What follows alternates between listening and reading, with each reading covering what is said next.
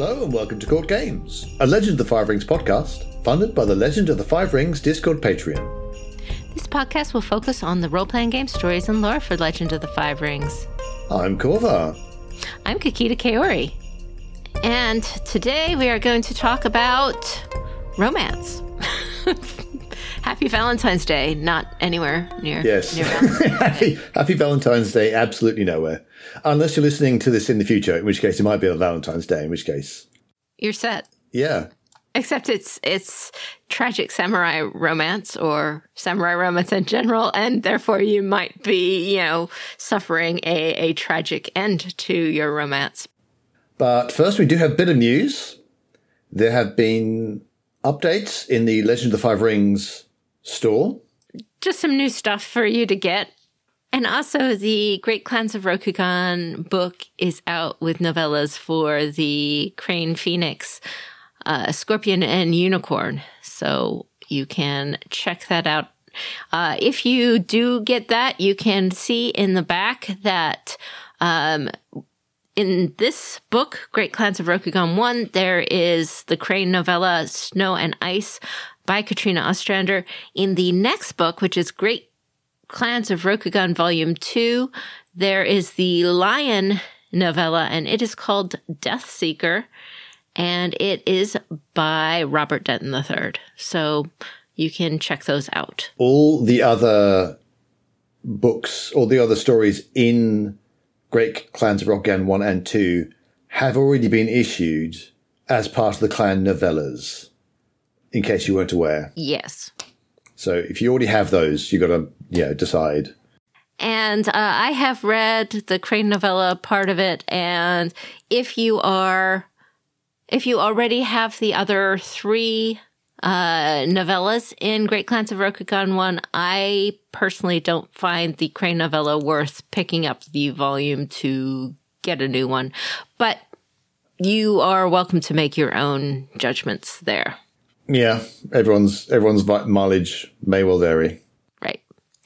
Anyway, on a different but related topic, we were going to talk about romances today.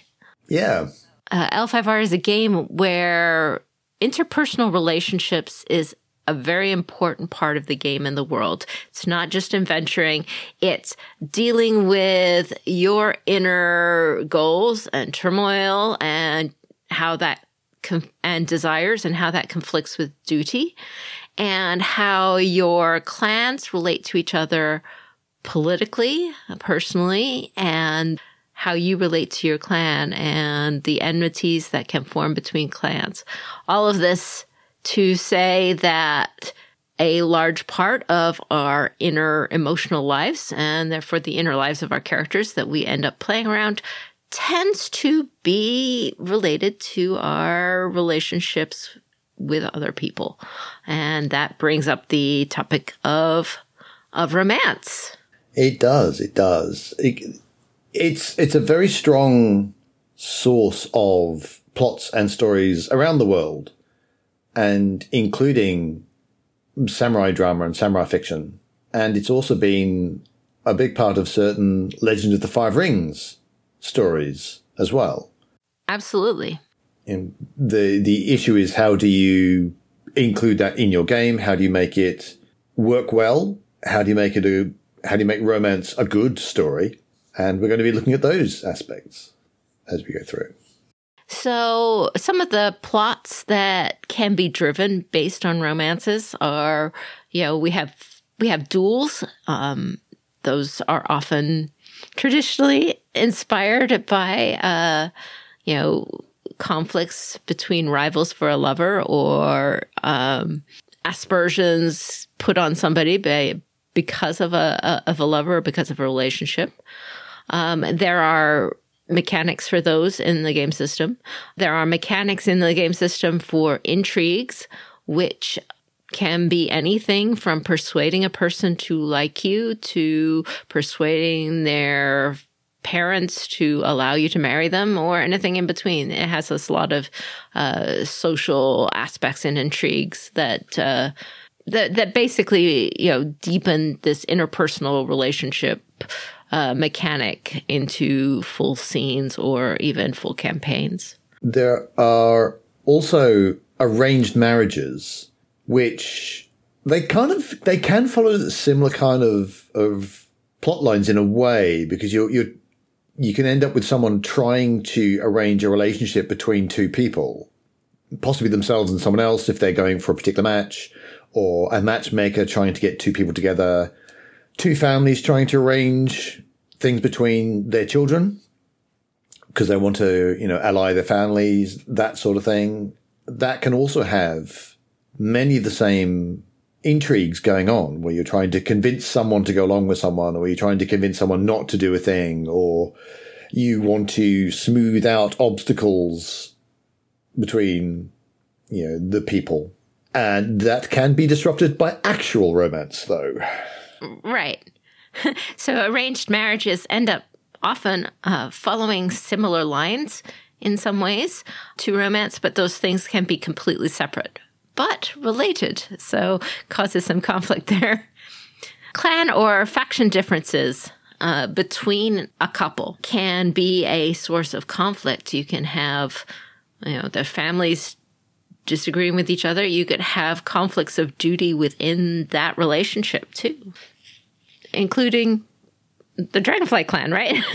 yeah, I mean, the Dragonfly clan is the, the the clan as a whole is founded off two people who fell in love despite the arranged marriage that was not involving the two of them, which ended up causing issues with the Phoenix clan and the Lion clan, and then the Dragon clan got involved, and then they became a minor clan, and the Dragon clan kind of adopted them, sort of, but they're still an independent minor clan, and the Lion clan was still aggrieved and this, I mean, this went on for years and years and years, and there's, there's still some enmity going on. So that there is a big plot involving romance that has had ramifications all through Rokugan history. Mm-hmm. Power struggles inside a relationship can also end up having widespread uh, ramifications. So, um, an example is to a degree. Bayushi Kachiko and Bayushi Shoju end up having these, uh, you know, power struggles or conflicts of a what they they both love each other, right? They both have been in a compatible relationship for many years. All right. Um, they both want what is best for the scorpion. Mm-hmm. However, because they have different ideas of what is best for the scorpion and for the empire, this leads to breakdowns in their relationship, in their communication, that ends up spinning out of control and uh, ends up, you know, destroying lives and all kinds of things. It, it gets really out of control and then nearly tearing the empire apart. Honestly, yes, nearly tearing the empire apart, and it's because of this a power struggle between competing ideas within this relationship. If they were different people, if they weren't married to each other, yeah, then it wouldn't have worked out the same way. Indeed, that's very very true. Now, the theme of of a lot of tragic samurai stories revolve around romances. Unfortunately, uh, sadly, a lot of them end in double suicides, which is um, rather depressing. But it is a very common one when you have star-crossed lovers, when you have the you know the samurai attracted to the merchant's daughter, but they can't marry because they are too different in social class. Sometimes they end up running away and having a you know a, a happy but poor life as farmers somewhere, forming the deer clan. Yeah, yeah, something like that.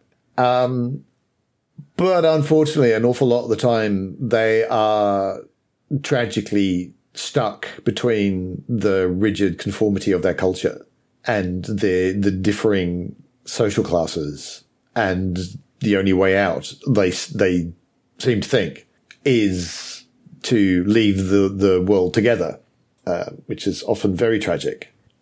I've actually been reading a lot of Usagi Yojimbo stories, the story of the Rabbit Samurai by Stan Sakai.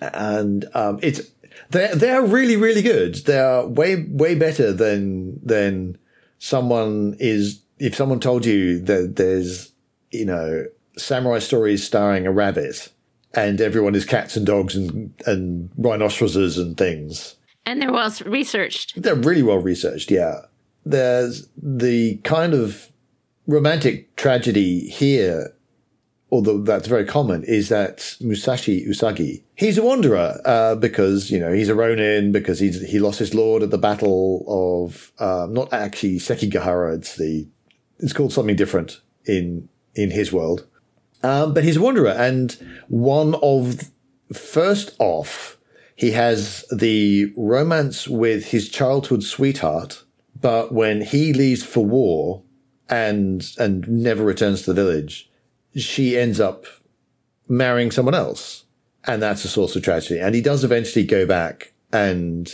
he has to deal with those feelings of what could have been had he stayed. But she's now married. She's got a child.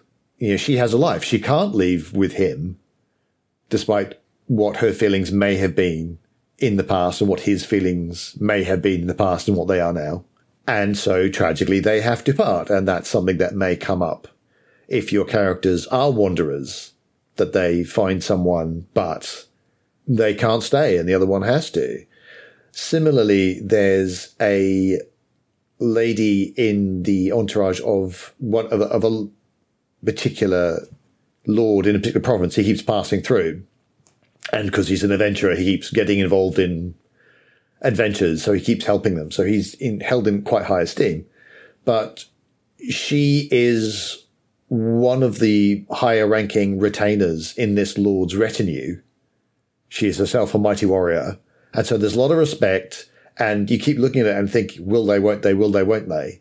But the fact of the matter is, he is always going to be wandering and she has her duty. So that's a, another kind of samurai story that comes up a lot where the wanderer, they, they, they leave. They're, you know, they can't stay because they wouldn't be happy if they stayed and the other person wouldn't be happy if they left. And so it's tragic, but, uh, you know, that, that romance is still an aspect. Right. So, if you are going to do romance, a romance in your game, there are some general rules you really need to follow. It's a sensitive. It, it can be a sensitive subject, um, and in any event, it should be handled with care. Um, uh, there are th- there are things that are even harder to handle than this, but this is you know be be intelligent about it. The first general rule I have for doing romances in games is save the romance, especially the deeper romance, more than just like, Uh, oh, she's cute kind of thing, for experienced and mature players at your table. You don't put it on the, the new player who's just joined in, who you don't know if they can handle it or not. Save it till you know that they can handle it in a way that keeps everybody comfortable at the table. Yeah, this this is very true. Yeah, you want to negotiate aspects of the game. I mean, you want to negotiate a lot of aspects of the game, but this is an important one to do when it comes to your session zero. So you want to do things like define what people are comfortable with, what they're not comfortable with. What are the parameters? How far are things going to go? What kind of stories are you likely to do? What areas do people not want to go into at all? You know, so some people may well not want to deal with some of the more tragic aspects. So, and that's fair.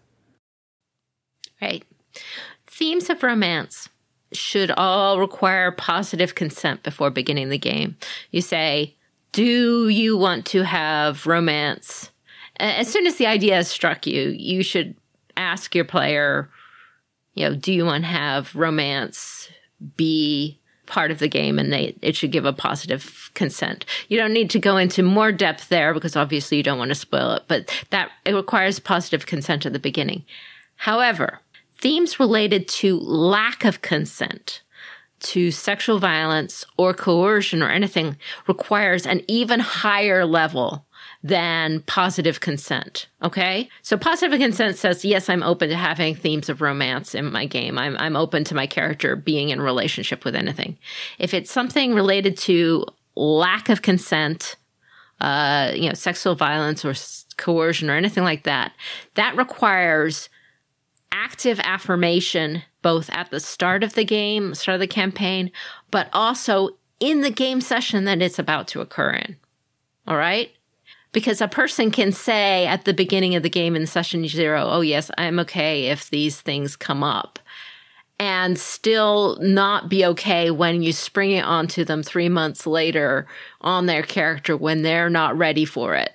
That's not that not that's not not good especially if you're saying okay this is I'm, I'm looking at doing this to your character. That takes a separate higher level of consent than just you know I, I, I affirm that i'm open to these themes. Does that make sense? Absolutely. I think romance and romance and sex in general it feels a lot more personal. There's something different about you know your character gets injured that's one thing. It doesn't feel like it affects you as much.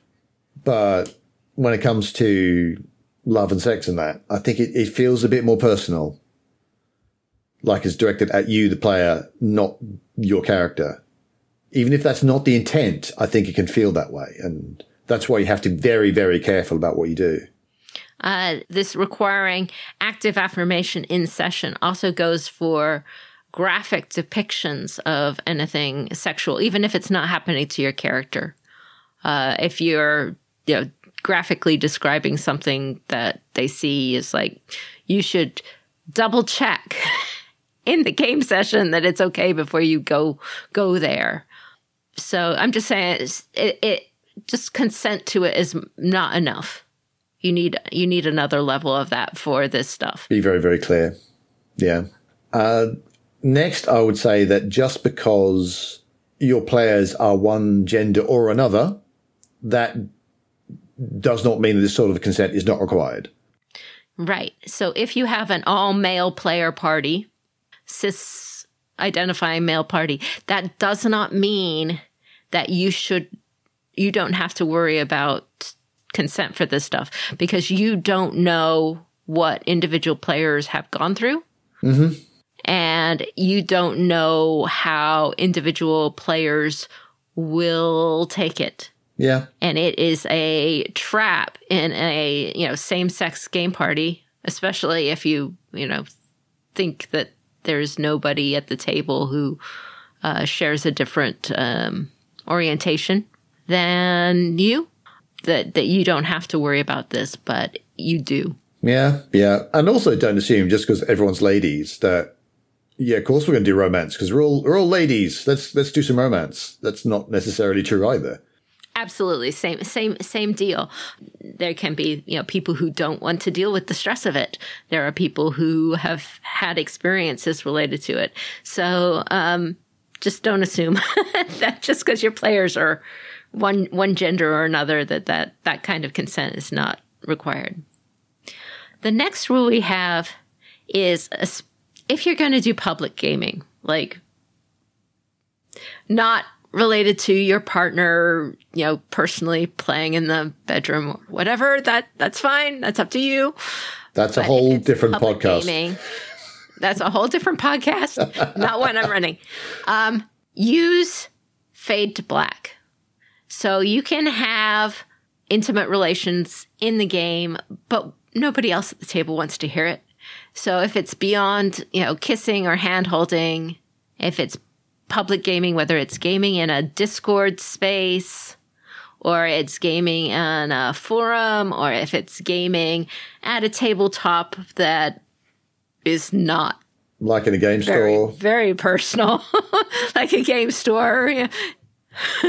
Some of you may remember back in the, the, the, days when people could meet in actual buildings and roleplay at the same time. Yes.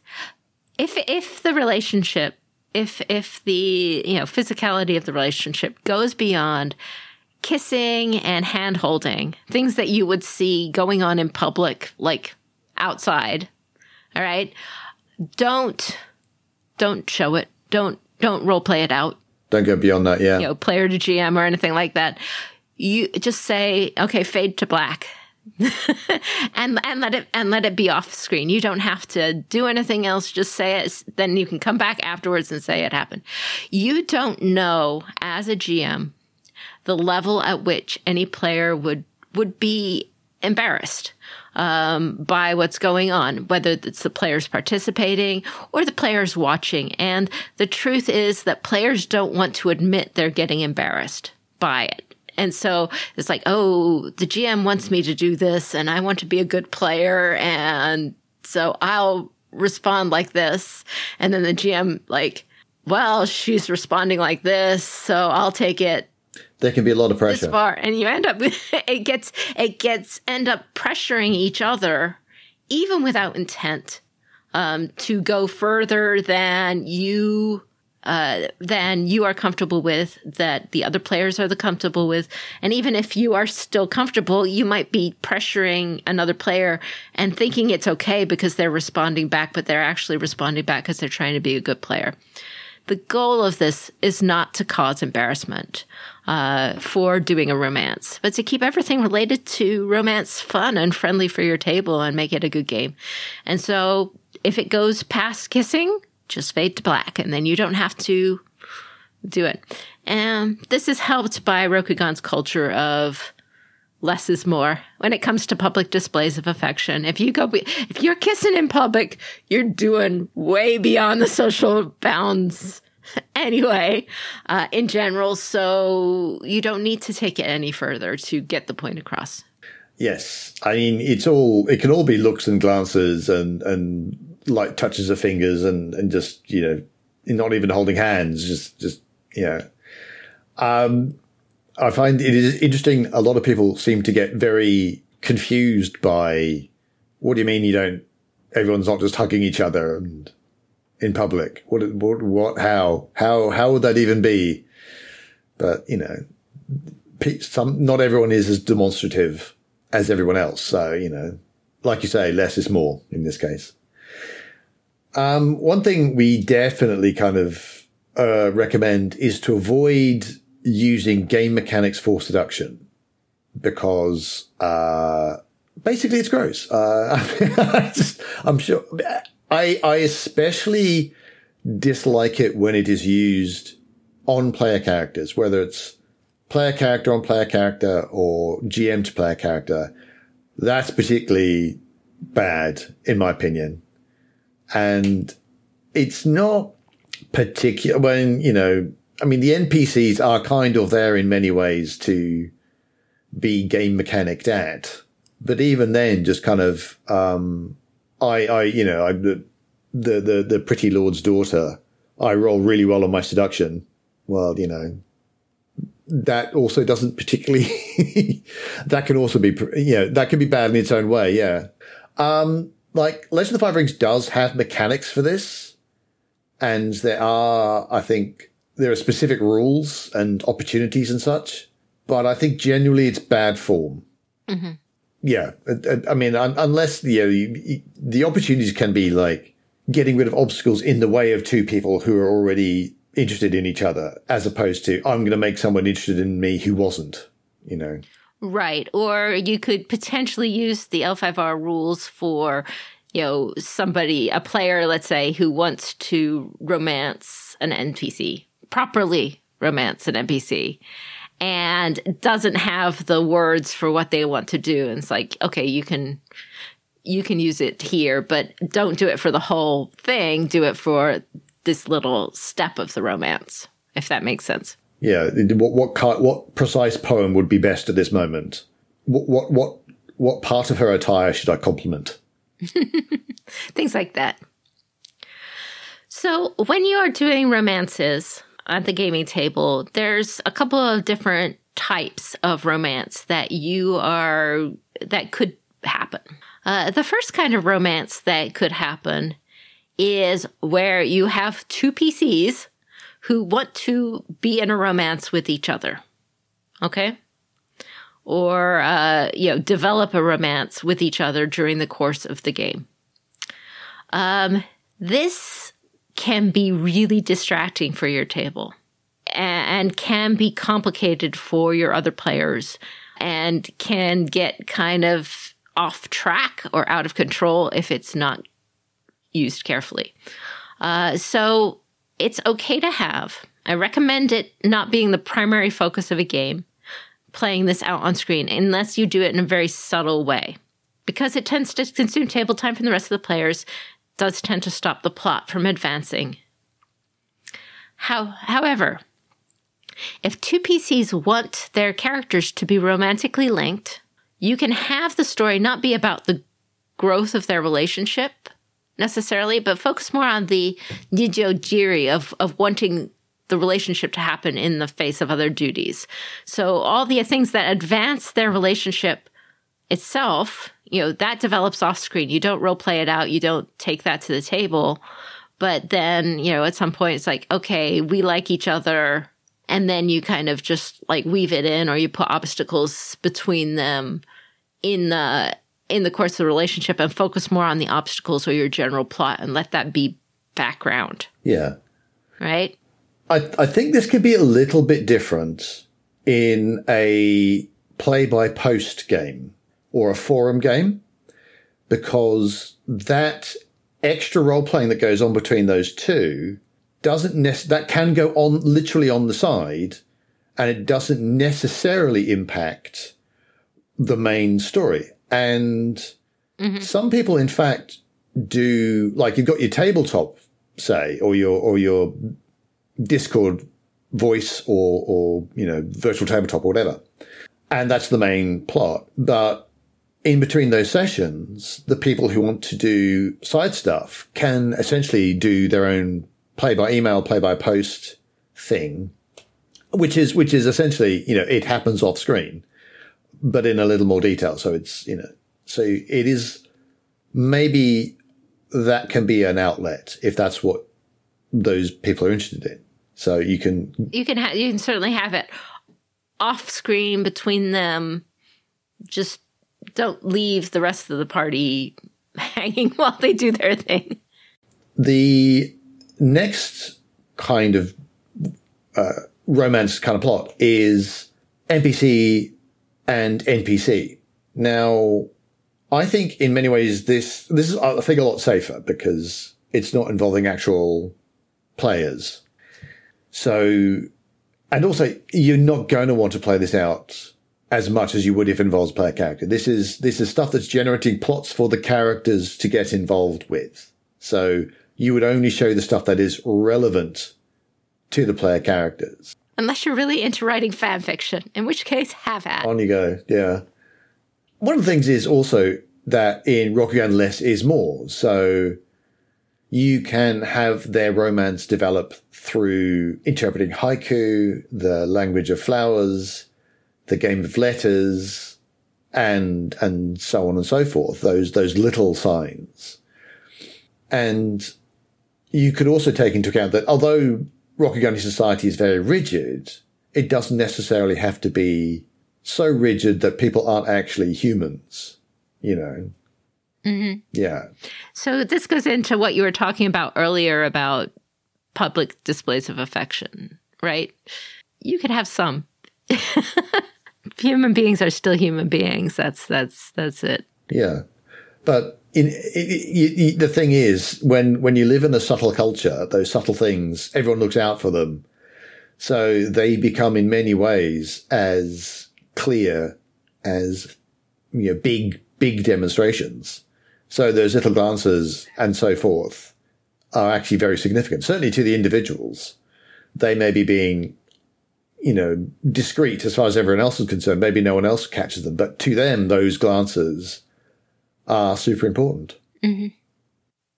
Yeah. So even the slightest touch between two people can be hugely significant. If I, I rest my, if I'm I'm leaning on a railing, here's here's a nice nice samurai thing. I'm leaning on a railing next to the person whom I'm attracted to, and I reach out my pinky finger and touch the edge of their hand. That is an incredibly intimate, sexy gesture for a society where touch is not very common. Does that make yeah. But um a but but you also can't have this you know, I can never express feelings, anything like that. So for me, I kind of use the shorthand of thinking of this society as having a, a great sense of the consequences of embarrassment. Absolutely. So in our culture, maybe we don't care as much about being embarrassed, but we still feel embarrassed by doing, uh, you know, things that would be embarrassing to do in public. So uh, I would not go up on stage and hug my spouse after he just gave a presentation to the board, no matter how proud I was of him, because that would embarrass him. That would embarrass me. That's not the right setting. That's not the right context for me to give him that display of affection. I would I could be very proud of him and he would come out afterwards and you know we'd meet outside the room and when no one was looking I'd give him a big old hug because that would be you know an appropriate way to congratulate him. So hugs can happen in Rokugan too. But it would be under very very um hidden circumstances because almost all circumstances that somebody would be living in would be in public would not be an appropriate situation to to to hug in. You just and you would you as a person would not think of doing things that would embarrass people you cared about. You wouldn't want to embarrass your partner by hugging them in public. That would be like embarrassing to them and you um the final kind of relationship that we have uh, a lot, and this is the most complicated one, but also the most common way it's done, and the one that people need to think about, I guess, is the relationship between an NPC and a PC. And this is often how long term romances would be done within a RPG. In these kind of circumstances, in general, the player will tend to choose who they want to have the romance with as a GM, you don't want to try to too hard to force a romance. You know, you just have an arrangement of people that they meet in their adventures and let the player pick up one organically if they see one that they think would be, uh, you know, work well for their character. Uh, as a player, too, you know, if you can say, you know, GM, could you please include some romanceable NPCs in your storyline? Yeah. But the the choice is up to the player there. Yeah. Let let the player choose the relevant dialogue options. you know, who who are they going to romance this adventure? It can be very awkward for um, a GM to try to be an NPC, uh, romancing a PC, especially if they are playing a member of the opposite sex. And, you know, romancing someone of the you know that that opposite sex npc is romancing someone of their shared sex at least that's the ones that my gms tend to get most awkward on it is yeah i mean that, that's that's going to be the common one but obviously any time when it's like that's not the romance that i'm i do and it's not the gender i am and oh my god and and then it's someone i wouldn't personally be in a romance with and i'm having to do this acting towards them and that can be on both sides. It can be really, really awkward. Yes. To solve that, you can you don't don't look at the player while you're role playing that NPC. Look someplace else, and just like look at another player or something else. Don't look at it. The eye contact starts making that really uncomfortable. So that was a tip that I had had, had read. You can also kind of take a step back in terms of instead of literally role playing it, as in saying exactly what the character says you can mm-hmm. take a step back and start and narrate. The character will say this, the character will say that, and be be a bit more general, so you're not as kind of in the moment. And I think again, this is also for both the GM and the player. And I was also when I was talking about possibly doing these things on the side with the PC and PC, this can also happen here where maybe you do this by email or over forums where you're, it's more like writing fiction than it is role playing immediately as your character. So there are ways of kind of de-escalating and, and making it less awkward in the moment. Yeah. Yeah. Uh, finally, if you're doing an NPC and PC romance, don't worry about being cliche. I mean, this is, uh, you know, it's very special. Speaking as a player who's done a variety of kinds of romance, it feels pretty special if the GM gives your character a good romance. And we'll talk about how to do a properly developed romance, even if it's cliche, you know. So, so having that specialness, you know, not happen because it's cliche and the GM wants to avoid cliche. Well, it kind of feels feels like a letdown. So so let yourself be cliche unless you've done it 10 million times. Honestly, I think and if you're if your player has done it 10 million times then you then then you've got a lucky GM, I guess. Or I, I have to say, I think that you, as just in general, not just in romance, I think you should be less worried about being cliche because it's cliche when you watch two characters on a screen do it. It's not cliche when you are doing it it does not feel cliched. You know, that, that 30 second fight with goblins doesn't feel so much like a cliche when it's your character and you're rolling the dice, you know? Mm-hmm. And I think that's the same with absolutely romantic plots. Don't worry so much about the cliche, the particular individual, the particular characters, the particular situation, and the fact that it's, you know, happening to, uh, you know, a particular person. I think that'll solve that problem. No problem. That the cliche will not be a problem. Right now, I don't have an awful lot of experience with romance in role playing games. I have to say, uh, it sounds like you do. So, I think I think you might want to guide us through this next bit, which is developing the arc of the romance itself. Okay, so yeah, I'm I'm lucky. My my GM is my husband. So, and we met through gaming. And so, yeah, I've been doing this, you know, from time to time for a while. But also, um, you know, if there are romance books, this is kind of how you would do a romance in a story or something like that as well. Um, just like every story, a romance plot uh, has to follow a, a story arc to be a romance that works. And it's kind of specific for a romance if you're going to actually play it through on, uh, on the screen as a as a plot. Otherwise, it just is a uh, fact of life. All right. So here's here's my recommendations for developing that arc of romance. Um, the first thing is define which attribute or characteristic of the PC attracts the NPC, and work with the player to determine the attribute of the NPC that attracts the PC. So they should have some attribute that they are attracted to in the in the other character of the romance. Okay? These attributes work best. Please work best. they are not beauty. Beauty is not role playable. No, not really. Um, yeah, she she is roll dice three pretty. that's that's really all you can do, isn't it? yeah, it, it's not it's not role playable. No. Um, However, and and it's not interesting.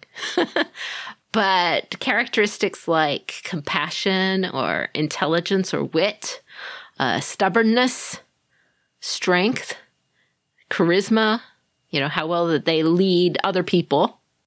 Yeah, in, in, in your samurai dramas, things like loyalty and duty as well can be exactly those characteristics as well, yeah. All right. So you have to pick one from each character that is the thing that attracts the other character to them. Okay? Before you start out. That's that's kind of the thing. And then to to initiate the romance, what you have to do is create two moments. Okay? You have to have one for each member of the potential couple where they can exhibit that characteristic to its best fashion in front of the other person. All right. So let's say one person is attracted to the other's compassion and the other person is attracted to the other's intelligence, just as an example, then you want to have a moment where the person who is attracted com- to compassion can see the other person being really compassionate, not to them, No. to somebody else. So this like, okay, this is the this is the spotlight moment where they see, wow, you know, this person has a lot of this trait that I am attracted to, Yeah. right?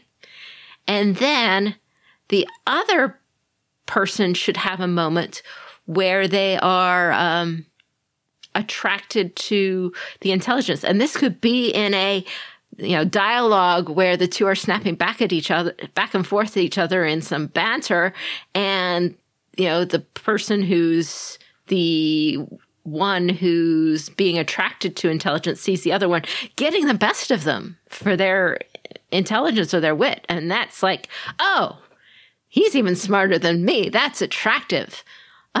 Or he's as smart as me. That's that's attractive.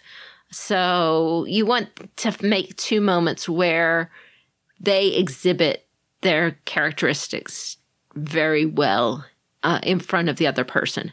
And that's kind of where the relationship begins because now you've got these traits to latch onto that they they see as attractive. And then you can have them starting to recognize oh there are other things that are attractive about them other than these traits but you kind of want to you, you can't make it too complicated in a role-playing game so you kind of want to focus on you know the key um, attractive trait so that's the second step. All right? Um, the third step that I have is to have one or two scenes, some number of scenes, where the two people in the relationship can express their admiration or their recognition of the admired characteristic. Um, and therefore, from there, of the other person, you know. Uh, this recognition, this moment of recognition, can happen even if the person being admired, the, the, the potential love interest or just starting out love interest, is in most attributes considered by the person admiring to be a complete failure or a loser, um, even well learned, the enemy. So, an example is, uh, you know, if one person says to, let's say they admire a crane for this one attribute. Um, it's a crab, and they admire a crane because they can beat down really well in battle, and they've not seen that before or expected it, and that's what they admire about them. So they might say, eh, you might arrange a scene where they say, You're a spoiled, bratty crane, and I hate you, but I really liked how you swung that Tetsubo. Uh, is definitely the way to a crab's heart. um, obviously, in this example, it might take a while to win a relationship. You're starting with the end points far apart, maybe.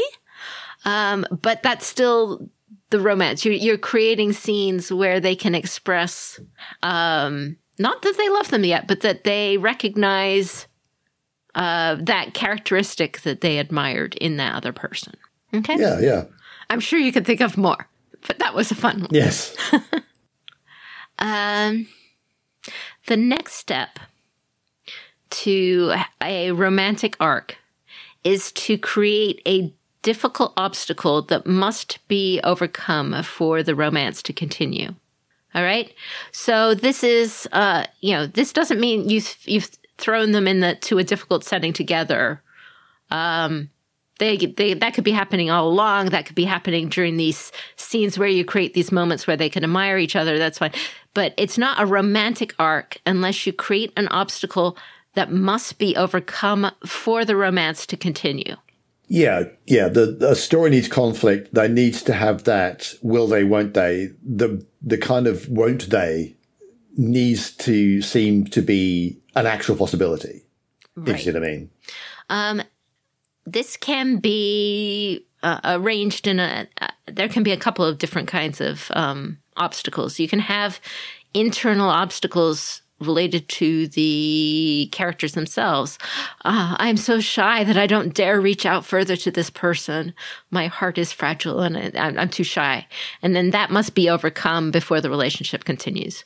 Or you need an external conflict. My father forbids us from ever seeing each other again, and we must, you know, get past that in order to continue it. Um, it can be social, not an, an outside individual, but an outside social force that is causing it. You know, you are a samurai and I am a, a lowly geisha and our love is never meant to be. Um, and we would have to overcome that as the obstacle. And it can be just, it can be physical difference. Uh, you, you've been assigned back to the Dragon Mountains and I'm here and we are separated by the entire length of Rokugan and I will never be able to see you again there. Um, so how is that going to be overcome? But it doesn't have to be the main plot of the overall game, but it has to be uh, something that is a conflict that would end the romance that your players have to overcome, or your you and the, your your NPC and the PC, or whoever's doing it. The people in the relationship have to have to overcome. And then, you know, the fifth step is allow the player, the characters, to start to overcome the obstacle um, in different ways. Maybe this, you know, they get more brave, or maybe they persuade their father, or maybe, uh, you know, someone decides they're going to throw social convention on. Whatever, whatever it is, they have to overcome it and know that they're overcoming it. Something has to happen to make it overcome and, and be expressed that it's overcome. So that's my stages for a romantic arc. Does that sound complete to you? Does that sound like a romance? Well, we seem to um, be missing an ending. It must be said. so fair enough. Yeah. so what kind of endings?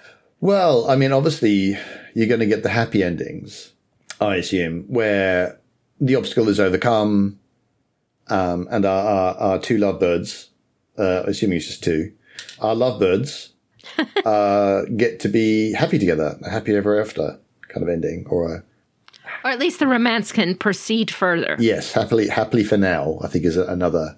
Yeah, happily for now is a much better way to put it.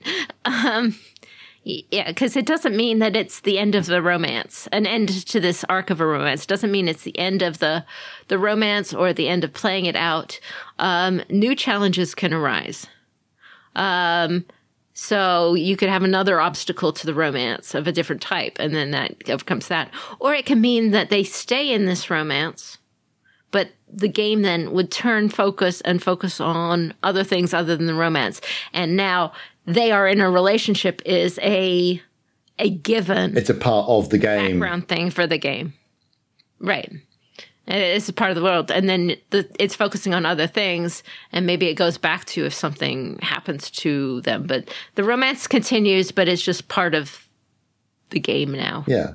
Now, sadly, when we're talking about samurai plots and samurai dramas, endings aren't always happy, are they? No. So it sounds like we, we can end up with, and we've been talking about tragic endings, which can be this obstacle cannot be overcome. That can happen sometimes. Uh, I suspect that's not as satisfying, especially when it's involving player characters. But sometimes, even if the main obstacle is overcome, something else will come up, and this this could also end the romance, even though that's not what the participants want. Although, like you say, with the happy ending, you know, it's happily for now. This could be unhappily for now. You know, this person is sent to the Dragon Mountains, but that doesn't mean they vanish from the campaign forever. This is something that could be picked up later. As if the PCs are moving around, or if the PCs are the ones sent to the Dragon Mountains, maybe the love interest also finds a way to get there, or their own path leads them that way unexpectedly. So it could be tragic for now, just as you can have happily for now. So the thing with the tragic ending is you you don't want the initial obstacle, the the main difficult obstacle we talked about in the arc of the romance generally to be your tragic ending obstacle because you kind of almost have to have that overcome something to start the romance in the first place. Does that make sense? To to to get to romance as opposed to flirtation. yeah. It's not really a romance until they've overcome something to get there. That's why it could be small or big. So it almost like you've gone over a small hill, now you're in romance territory. But when it gets that tragic ending, now you've got this insurmountable hill. This, you know, something has severed it that makes it that makes it tragic. Anyway, hopefully that gave you some ideas for how to develop out a romance and some things to think about when you're trying to run one. And hopefully you can have lots of um, soulful notes going back and forth for your players to linger on in moonlit gardens under the cherry blossoms or something like that. We do have a resource on uh, craneclan.weebly.com that has the rules for the game of letters. Always helpful for doing romances. You kind of need it. Anyway, that's it for us this week. We at least wanted to call out Fortune and Strife, our affiliated actual play podcast. And I think this week we were going to call out Houston and Whacked Mackie, Mackie Nooni, for being our patrons. We very much appreciate you. Yes, thank you very much for your support. Our content is funded by the Community Discord Patreon which supports our editing costs as well as our website hosting costs. And on our website, you can find and store long-term information.